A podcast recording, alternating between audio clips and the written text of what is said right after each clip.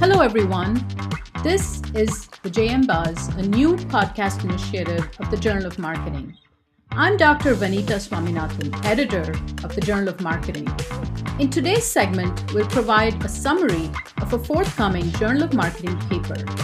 You can find a reference to the complete paper in the show notes. Enjoy! A deep dive into gender based research in top tier marketing journals reveals that they are out of step with contemporary societies and firms. This study, forthcoming in the Journal of Marketing, is titled The Past and Future of Gender Research in Marketing Paradigms, Stances, and Value Based Commitments, and is authored by Lisa Peñaloza, Andrea Prothero, Pierre McDonagh, and Kathrynn Pounders.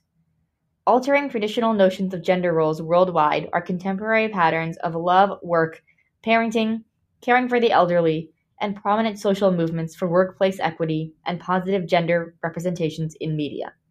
Two prominent examples are the freedom to transition across gender expressions and the legalization of same sex marriage.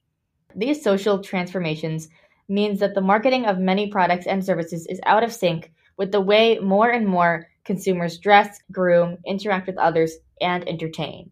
As a result, a growing number of companies are beginning to reimagine their strategies and marketers to accommodate a broadening array of gender identities and practices.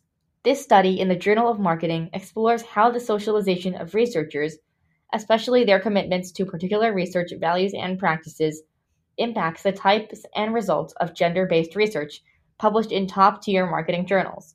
It finds that much of this research does not reflect contemporary society or marketing practice and offers recommendations for all stakeholders. Authors recommend that marketing researchers ensure their research methods include traditional and non traditional, as well as gender fluid and non binary, gender positions and roles to reflect contemporary society. They encourage academics and practitioners to address the ethical implications of their findings on gendered persons and marketing strategies. Such work might feature the societal impact of hiring retail staff with a particular look or physique which would be a step to ensure that research published in top tier marketing journals is in step with current gender expressions.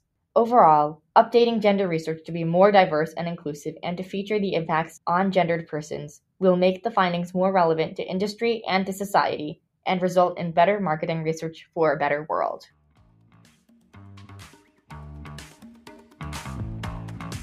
I hope you enjoyed the summary of the paper that's forthcoming in Journal of Marketing.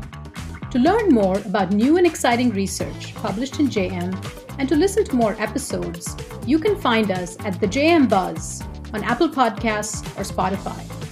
You'll also find a link to subscribe in the show notes. See you next time.